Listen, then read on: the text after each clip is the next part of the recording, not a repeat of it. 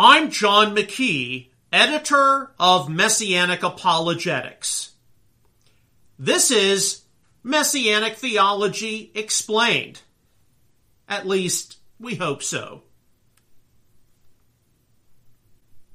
Hebrew versus Greek mindset. I think it is safe to say that just about every Messianic person, at least at some point, has encountered a teaching or some kind of commentary which has stressed that believers need to have a Hebrew mindset, which is opposed to the Greek mindset. And this has been something which has been taken any number of different ways. Sometimes it's been taken in the direction of stressing a foundation in the Tanakh, the Hebrew scriptures, and some kind of an involvement with Second Temple Jewish perspectives. In other cases, it can be taken in the direction of demeaning the inspiration of the Greek apostolic scriptures or the New Testament and how most, if not all, of evangelical Protestant theology is to be dispensed with as Hellenistic. So that is a huge window of what Hebrew versus Greek mindset can involve in different teachings you are likely to encounter.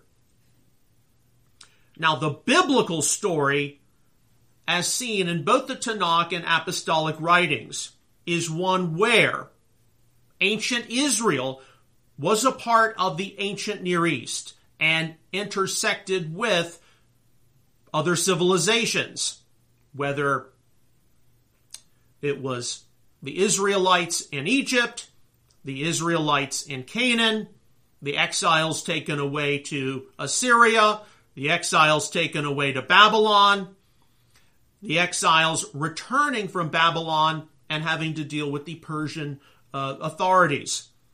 Likewise, the Second Temple Jewish community intersected with the classical civilizations of Greece and Rome out in the Mediterranean basin.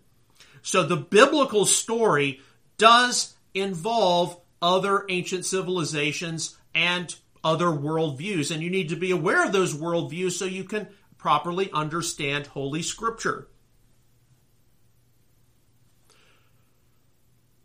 On the surface, recognizing that there is an Hebraic worldview seen in the Tanakh scriptures, that there is a Greek or a Hellenistic worldview encountered in classical philosophy, is not incorrect.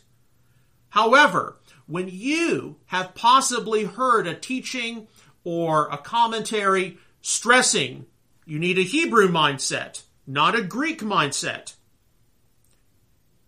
how much specificity was offered regarding what a Hebrew mindset or a Greek mindset actually was. How much engagement was provided with Second Temple Judaism, rabbinics, ancient classical philosophy?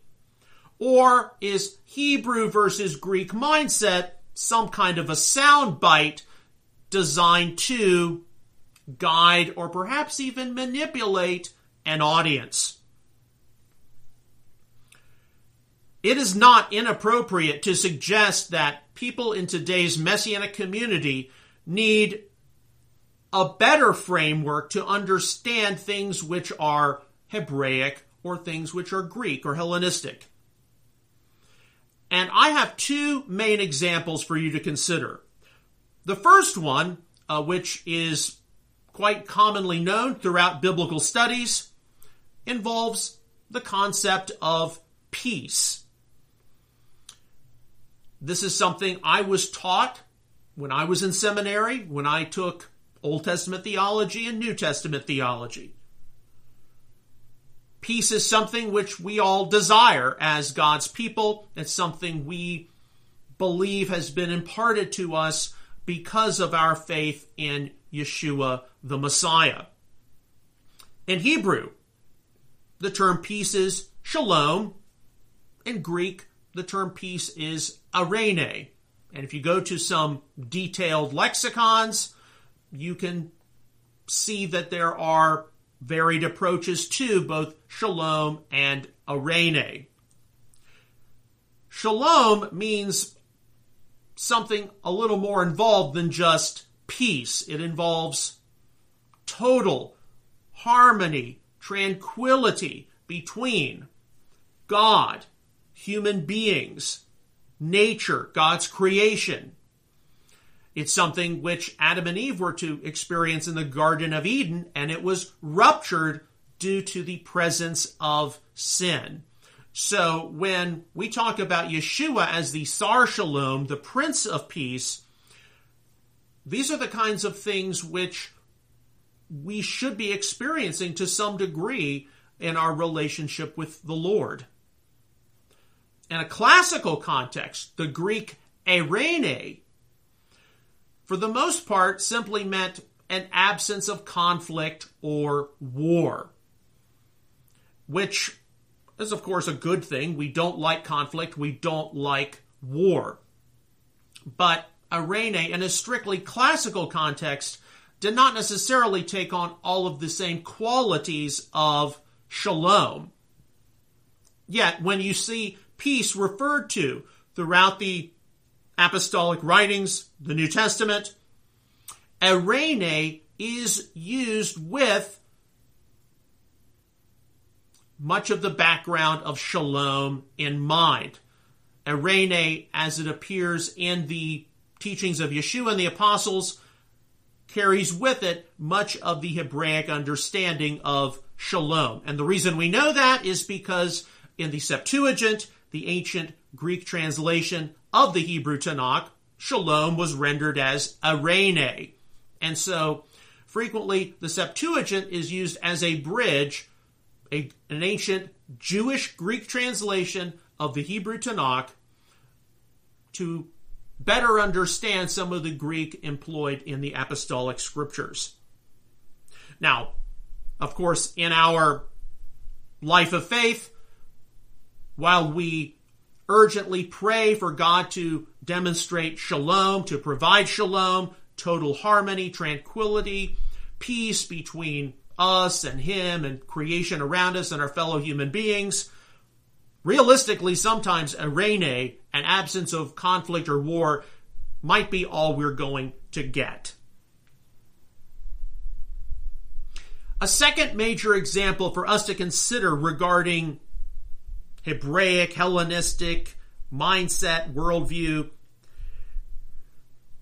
concerns Acts chapter 17 and the Apostle Paul's interactions with the Epicureans and Stoics at the Areopagus, Mars Hill, in Athens. And this is something which is frequently brought up in discussions involving death, the afterlife, and the resurrection. Because it is not uncommon, especially in the independent Hebrew roots movement, to hear that, well, the Greeks believed that at death, your soul escaped the body and went to heaven to live with the gods. When you encounter Acts 17, you quickly see that there was no uniform belief among the ancient Greeks or Romans regarding death and afterlife expectations.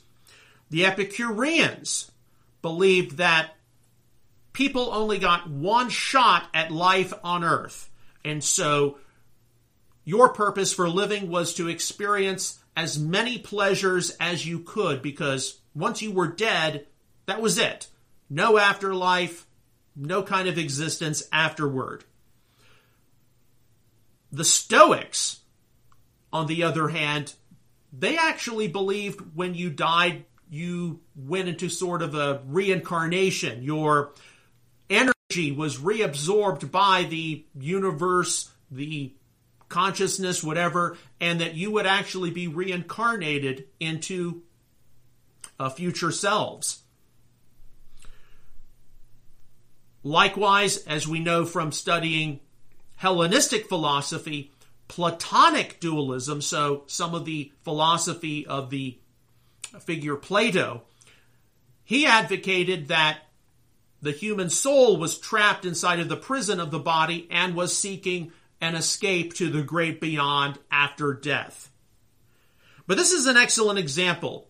Death, afterlife, resurrection, if there was one, expectations. There was no uniform belief among the ancient Greeks and Romans. Not that unlike today. So, the challenge for talking about a Hebraic mindset, a Greek mindset, Hellenistic mindset, something like that is more attention must be given to detail. If people are going to talk about an Hebraic worldview, a Greek worldview, it needs to be substantiated in some more detail with, okay, here are some beliefs which we see present in Second Temple Judaism. Here are some beliefs or ideas present we see in ancient classical philosophy. And you will quickly find that many who have invoked Hebraic worldview, Greek worldview, have likely made things a little too simplistic. More attention to detail is needed by those often invoking some sort of Hebrew versus Greek mindset dynamic. Now, if you would like to know more about this issue as well as related topics. I recommend you consider getting a copy of our ministry publication, Confronting Critical Issues, where many of the things I have just mentioned are discussed as well as other related and important subjects. As always, on behalf of Outreach Israel Ministries, Messianic Apologetics, Thank you so much for your continued prayers, support, and donations to all of our ministry efforts. We couldn't do this without your help. We'll see you again soon with another installment of Messianic Theology Explained. And please, if you have a particular topic or question, we have a growing stack of index cards of things to talk about. God bless you, shalom, and take care.